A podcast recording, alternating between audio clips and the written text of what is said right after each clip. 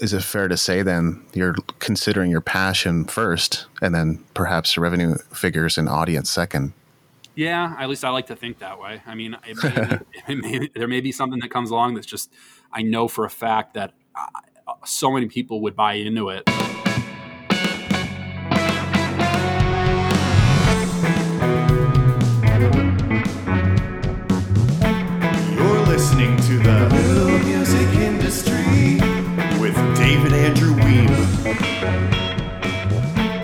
Welcome to another episode of the New Music Industry Podcast. It's David Andrew Wiebe here. So, we're going to start off with what's new. And I managed to finish my taxes. Good. And I'm getting ready to head back to Abbotsford now. I can't believe I've been in Calgary for three months. Does it feel like things have kind of gone by in a blur during this pandemic lockdown? I mean, officially, I guess it's not done just as of yet, but things are kind of half open at this point. Kind of felt like time stopped for a little bit, didn't it? Anyway, I'm really looking forward to going back to BC. I know it's going to be a hot summer, but to tell you the truth, I'm really looking forward to that. I certainly shared this on the podcast, but a couple of years ago, I managed to get out to Shuswap and stayed out there for like a week or a week and a half. And that was a really great experience. So I think spending an entire summer there is just going to be great. I've been working on some new music as well, which has been a lot of fun. This music is going to be specifically for a new satirical comedy website. Not the first time I've ventured into that field. But with my collaborators being who they are, typically we do jump into making a song and a music video for whatever reason. It's just the way we've done things for quite a while. So that's coming. And on the business side of things, I've really been getting the content dialed in.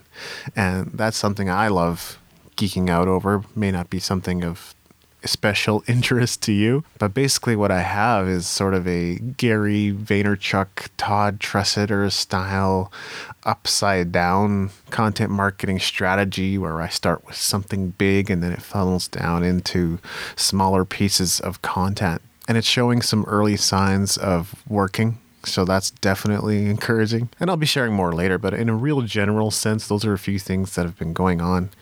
I'd like to introduce today's topic, and it's something I'm sure most musicians are thinking about or are at least curious about. Because of the virus, most, if not all, live events have been canceled, but that doesn't mean there aren't people who are still involved in the live event field. And it also doesn't mean that live events won't be returning, even if it's kind of in a different capacity. Either way, the right time to start thinking about that is now as the world continues to open. So that's all I'm going to say before I get into today's interview. But I just wanted to address real quick the fact that for some reason, my audio in this interview isn't the best. I really don't know what's going on with that. I've been using my broadcast mic again instead of a condenser mic I was using for a little while. So, if anything, it should sound better. But I guess for whatever reason in the software I was using, which is Zencastr, the audio was coming in a little bit hot, so I am distorting a bit. Not much I can do about that, but then again, it's not terrible and I can't do anything about it now, so it's nothing to dwell on, but I just thought I would let you know. So let's get into today's interview. Today I'm chatting with Bicoastal Productions Executive Vice President Jack Forman. How are you today, Jack? Hey, I'm doing well. Thanks for having me. Yeah, thanks for coming on the show. So, I know you oversee the staff at a New York based agency. Seems like things have been a little crazy over there during the pandemic. How have you been holding up during these events? Well, I've uh, been doing okay. I mean, we're looking at this as all one big glass half full thing, if possible. And, um, you know, this whole thing hit us all like a ton of bricks when it all came down and happened last month. But um, you know what? We've we've learned new ways to adapt. We've learned new ways to advise our artists to allow them to find ways of earning revenue while they're sitting at home and unsure about when their next tours will happen. So, you know what? We're we're thankful to have each other, and I'm thankful to have more time with uh, my wife and our little girl. So. Absolutely. Yeah, it's ushered in certain changes in my life as well. I dropped a fairly substantial contract because I didn't find it was worth the time or effort or my mind space that it was taking up in my life. But it was also kind of providence at the same time that my rent was halved and my food costs were minimal. So I was able to make that change and and focus more on creating content and launching my next book and course and so forth. So overall, glass half full. In the email you sent me, you mentioned that you've been keeping busy working from home. What does that look like for you over the course of the last few months? Yeah, what it's really been is I've just been talking to people regardless of whether or not they're booking or they're even planning on booking anytime soon. It's just really having these conversations, you know, to see where people are at, to see how things are in each market, to see what my clients are doing and to see what they're creating while they've got all this extra time, just so we can be ready for when everything returns to normal and we can really get back into the swing of things. And we're exploring all kinds of new alternative ways for them to engage their audiences, uh, exploring virtual streaming as our venues are starting to look for some answers as they are going to be opening at reduced capacity houses. And we've really been doing a lot of that. But I'm, I'm always working on quirky stuff for the agency and we're always strategizing on new ideas. I've gotten to spend a lot more time talking to certain buyers and artists, you know, really hopping on Zoom rather than just the usual um, quick call during the day. And I've enjoyed it. It's been nice spending the extra time and getting to really talk to people rather than just, you know, rapid fire business. Yeah. And I suppose for any artist who have a basic home studio setup, there's still plenty of opportunity to create new things, right? Yeah, absolutely. Well, and you know what? It doesn't just give you an opportunity to create; it gives you great opportunity to go live if you're able to uh, put something together at home. Yeah, because I see press releases come every single week from Rock Paper Scissors and a few other PR agents. Uh, they like me to promote their news and share it when I can. But yeah, I see that Bandsintown has been doing a lot of this every single week. So the live streaming thing has become pretty significant during these times. Yeah. Well, and you know, Bandsintown is doing theirs on Twitch, and I watched a couple of them. It looks great. It sounds great. And one of the things that artists are going to be able to do more and more now is ticket it and make some uh, excuse me some substantial money from you know just going live in their own homes or uh, little by little going live while they're also at venues. Yeah, exactly. It's exciting. Yeah, we used to do some live streaming just on Facebook with with a smartphone and nothing else, and we were always surprised to find that at our events the music still sounded surprisingly good without any additional audio setup. I'm not suggesting that's what people do, but it was pretty neat how that how that worked. Yeah. Now, do you think live events will be changing for good, or do you see things eventually going back to the way they were because there's all this talk about the new normal? I think they will eventually be back to close to what they were. I just think you're also going to see a change in most of them.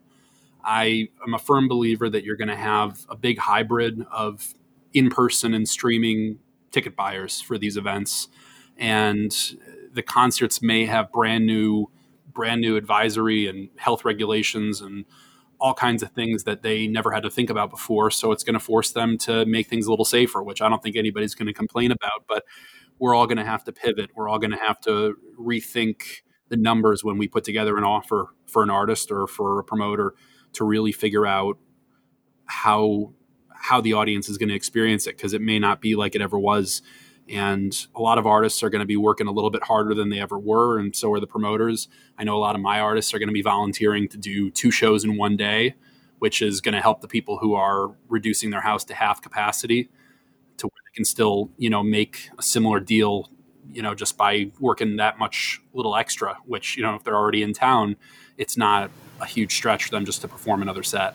Is this something you're preparing for already and putting systems in place and things like that yeah, we're we're definitely already executing it too. I mean, for the shows nice. on the books that we're expecting to be uh, performing in the in the last two quarters of this year, we're you know we're doing all kinds of, of interesting things depending on the the show to really make sure it mounts and travels safely and that the buyer still has some value when they're selling tickets to it. I mean, it's it's it's a new thing each time, but we're also not afraid at this point of any any new changes with it. I'm sure some of my listeners would love to know, eh, you know, artists ultimately get to work with agencies. Like, how does that happen? And are there certain criteria they need to meet before you consider working with them? I personally, you know, I, I love I, I really, it's important for me to have an act that I love and that I can really get behind passionately because if I don't, then it's going to show through very evidently whenever I'm talking to a buyer or just about anybody. But if an artist can really have a package for me from the get go that really makes me visualize what selling them is going to be like, it really is more and more attractive to every type of agent. You know, if an artist comes to you and they have wonderful promotional assets, they've got data that they've collected from wherever they've put their music out or done shows, you know, that really helps me. I can, you know, you can you can only be that good of a salesperson until people say, okay, but how many tickets am I realistically going to sell? And if I'm able to pull out of my back pocket, well, the last time they were in the market, their average ticket price was this, and they sold X amount of tickets at this venue. You know, that knowledge is power with that. And if an artist can really show you the path of what your job with them is going to be, they become a much more attractive client. But not every artist is necessarily ready for an agent, nor would they necessarily need an agent who's going to be having to take part of whatever they book for the for the artist, and it may just be premature. So, I would encourage any artist to really do your homework on what it really means to have an agent, and do your homework on the agent that you're reaching out to to make sure that it's the appropriate kind of agent. You may be reaching out to somebody who doesn't even dabble slightly in the types of things that you're doing. So, I. Uh, you know, I'm always open at that same point, and I I do love new clients. I really do. So, is it fair to say then you're considering your passion first, and then perhaps revenue figures and audience second? Yeah, at least I like to think that way. I mean, it may, it may, there may be something that comes along that's just I know for a fact that uh, so many people would buy into it, and I think I like them enough, you know. And I think every agent kind of does that, but it's better when you can have the double whammy of really being a fan because uh, when you're a fan, that's really the best thing you can you can have to sell any show. But it certainly doesn't hurt to have great marketability. I mean, that's really what you want.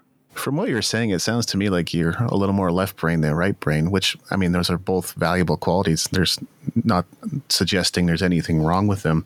I'm just saying that to say you must be creative and had some prior interest in music to come into this field. Yeah, I mean, I, I've always wanted to do this. I really have ever since high school. I've been working with bands, and then in college, I took every internship I could. I worked for a couple of record labels, and then I was uh, I really worked hard to get an internship at the Windish Agency in Chicago, where I was doing my uh, doing my degree, and you know, from there it really spun off. And I, the path of the agent, I guess, as the final goal, really has been consistent, which um, I've been happy about. But it hasn't had its uh, it's or it's definitely had its challenges and its moments where I'm regretting it.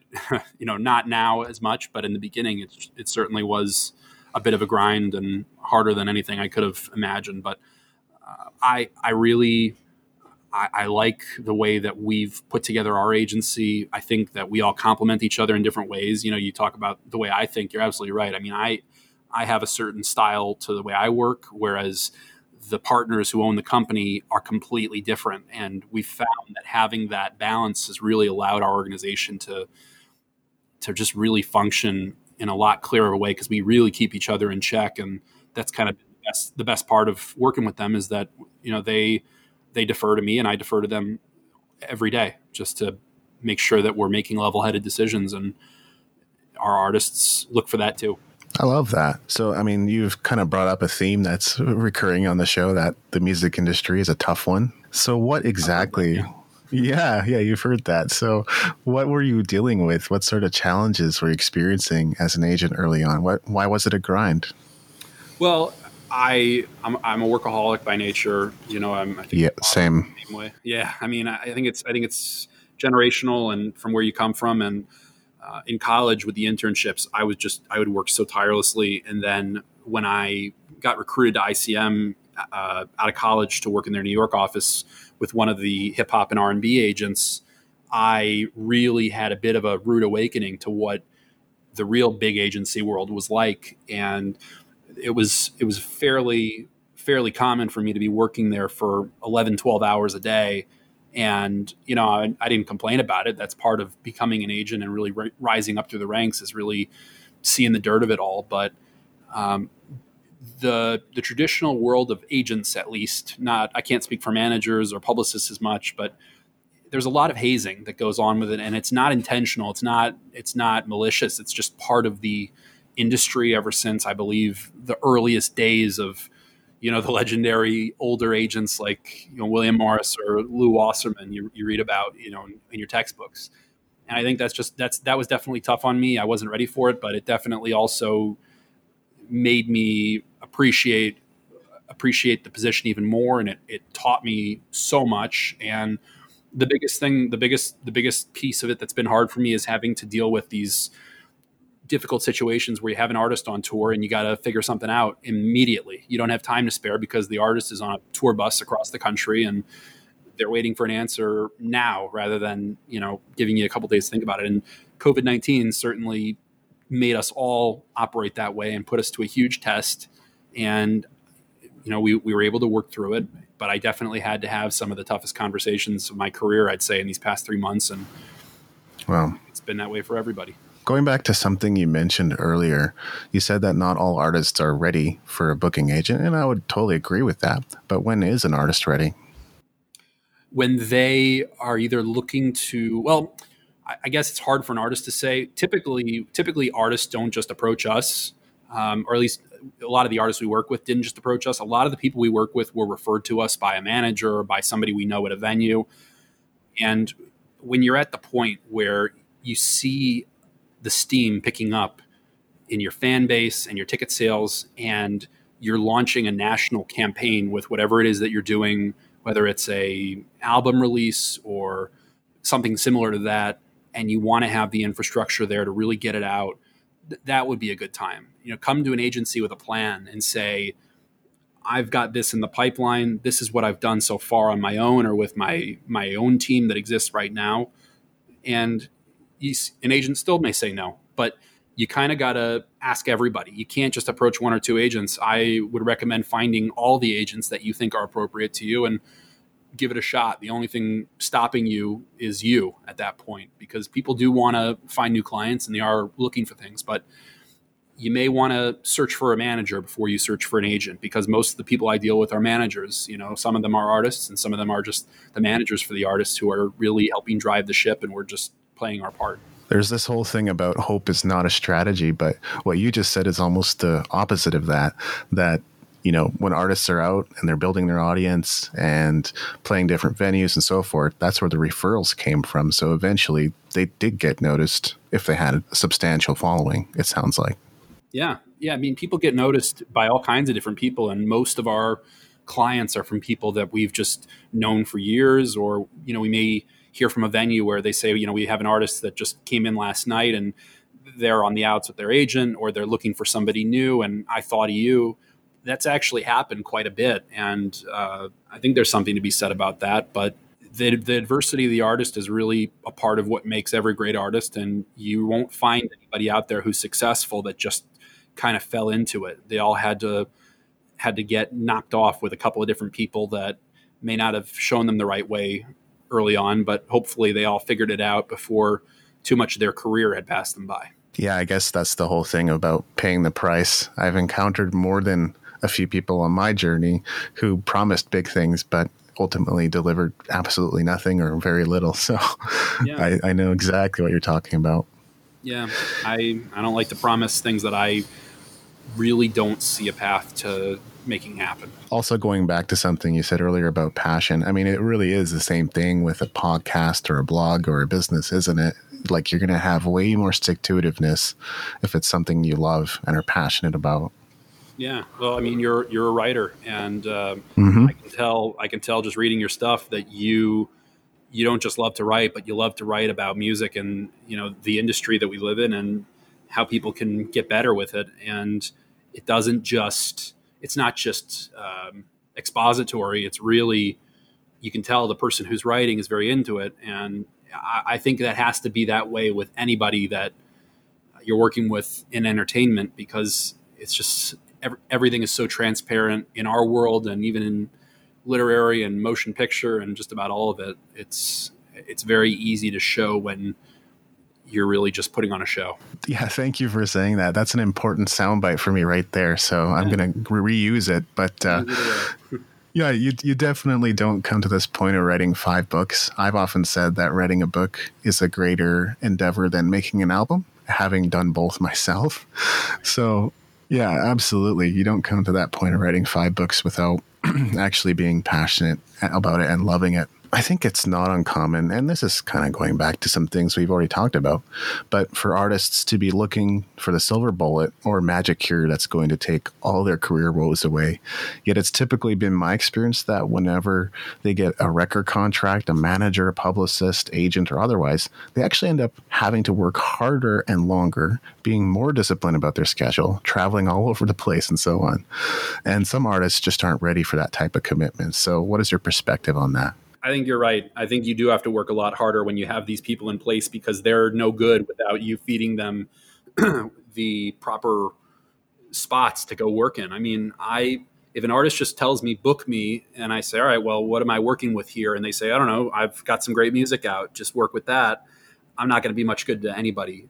But if they are constantly creating more and more and putting more out and trying to find ways of engaging their audiences while they're sitting at home or even out on out on the road, that gives me a lot more to work with. And I, I think for the publicists out there, it's the exact same thing. They need to have they need to have news to report, and they need to constantly stay in touch with people. Right now, since in 2020, there's nonstop content being thrown at people 24 seven from a billion different artists who are all all of a sudden popping up because anybody can produce music nowadays. Exactly. And I think that's just, it's really important for, I would say, hobbyists and also artists who just aren't ready to take it to the next level yet, right?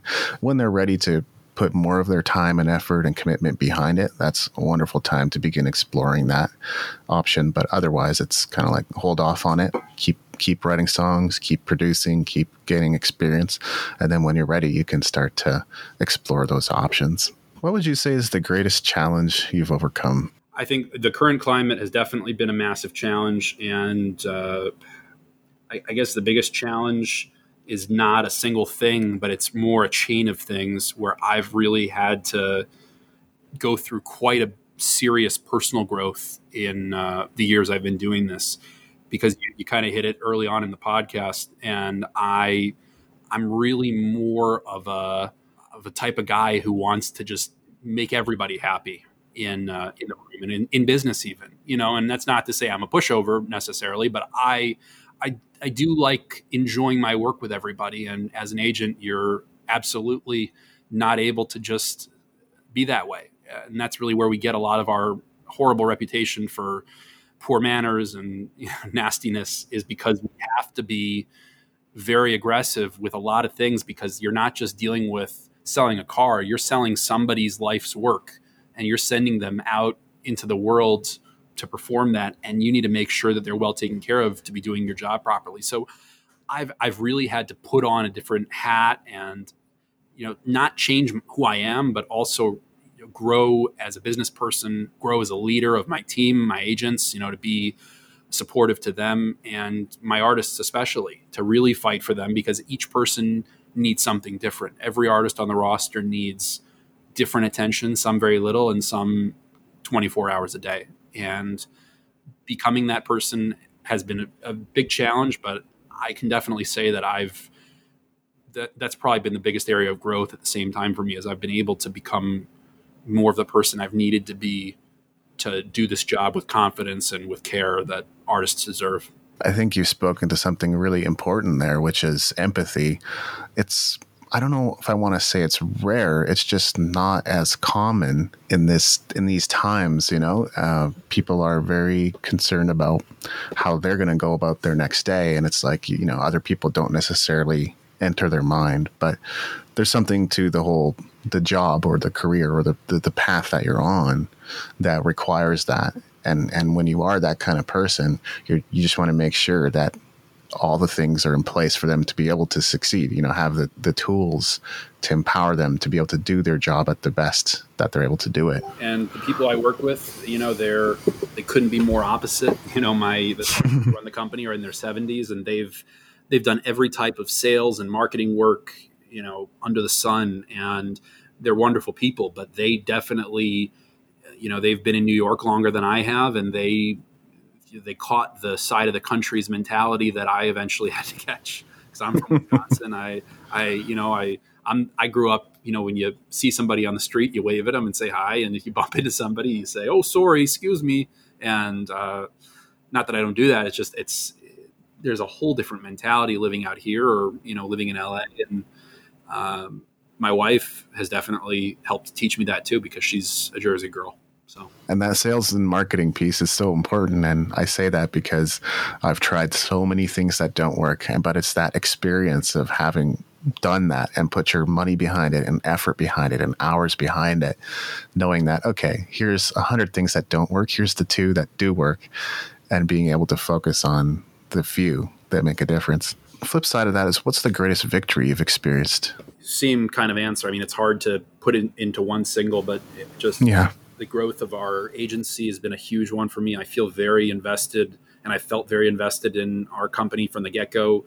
You know, when I joined, it was much more of a boutique agency than it is now. We've grown to be a very busy mid-sized agency, and I, I think that's probably our greatest victory. I've I've also I've done a lot of projects that I never necessarily imagined possible for my own ability, and seeing them actually come to fruition has really been a big achievement, you know, a, a really difficult tour maybe, or a, an artist whom I, I, wasn't sure if I was going to be able to help elevate to that next level, but we end up getting them there and they see continued success.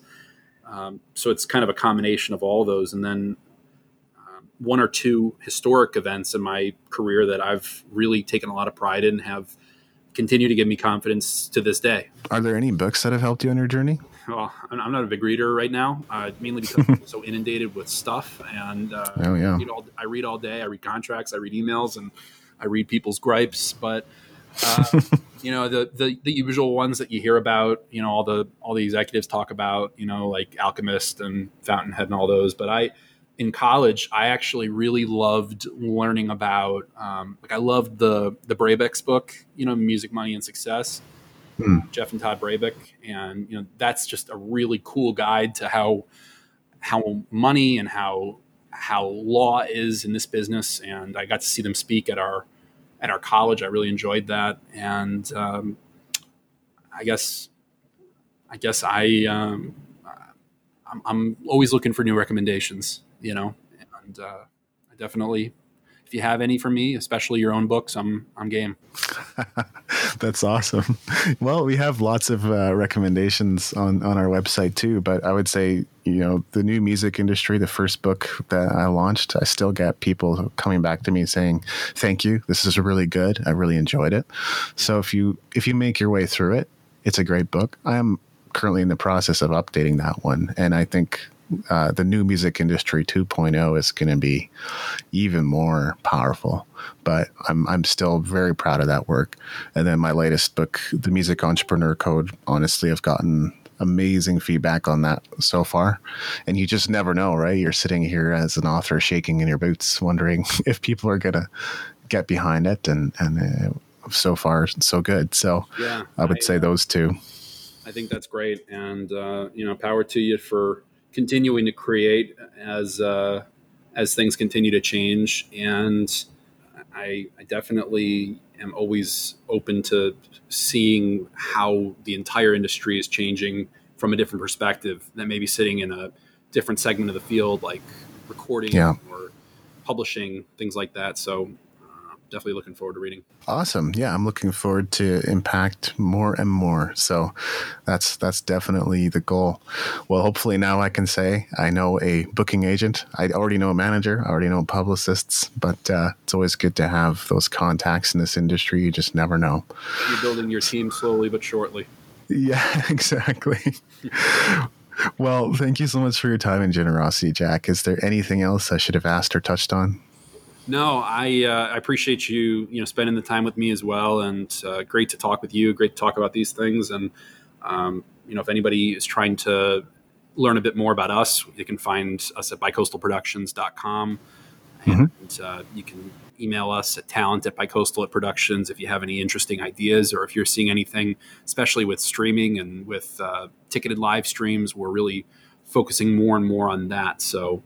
Um, it's all about the conversation, and we certainly want to keep it going. Awesome. Thank you so much.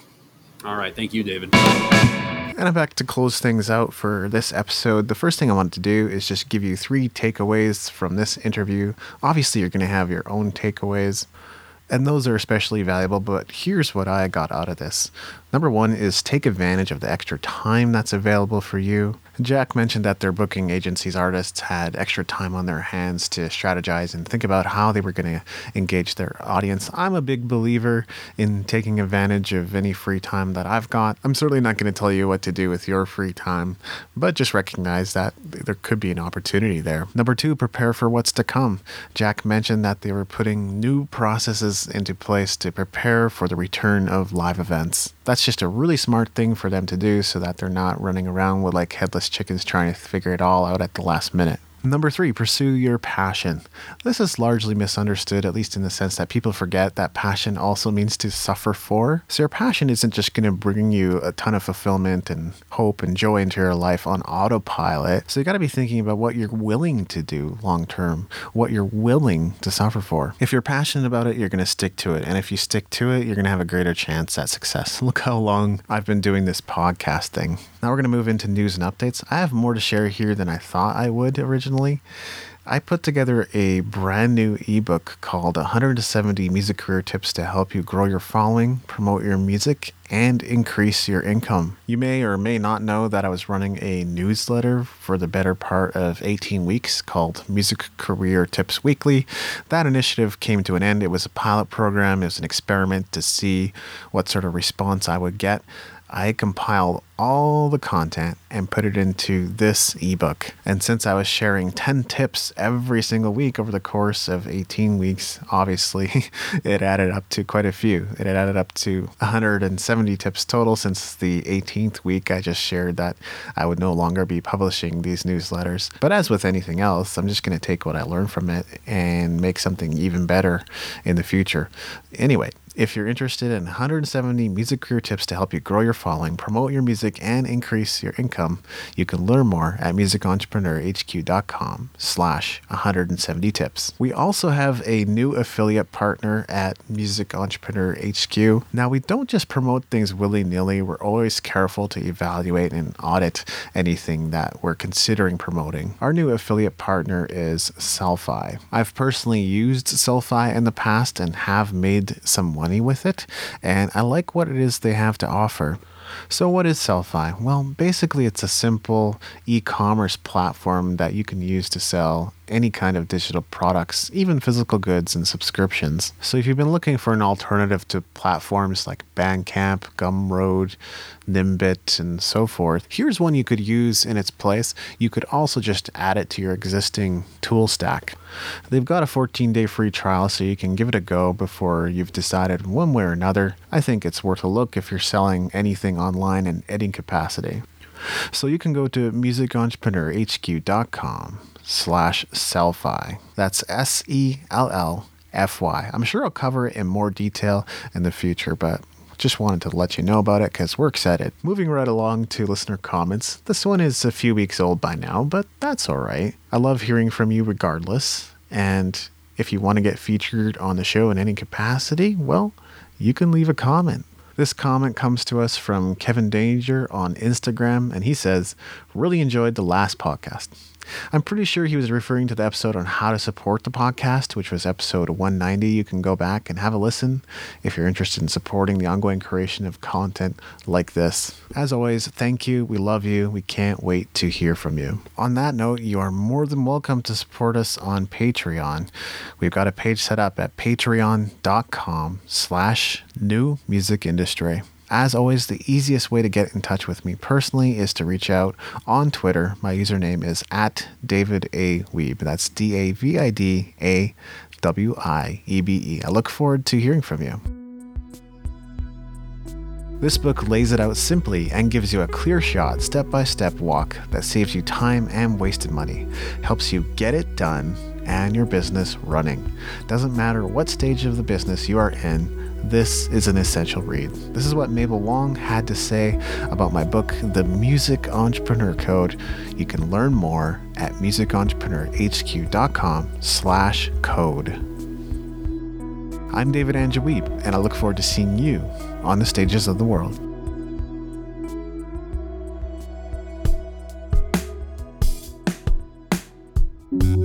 Thank you for listening. Music in this episode was brought to you by Brian Young. Wherever you're listening to this right now, please consider leaving a five star review and comment to help us get the word out about the podcast.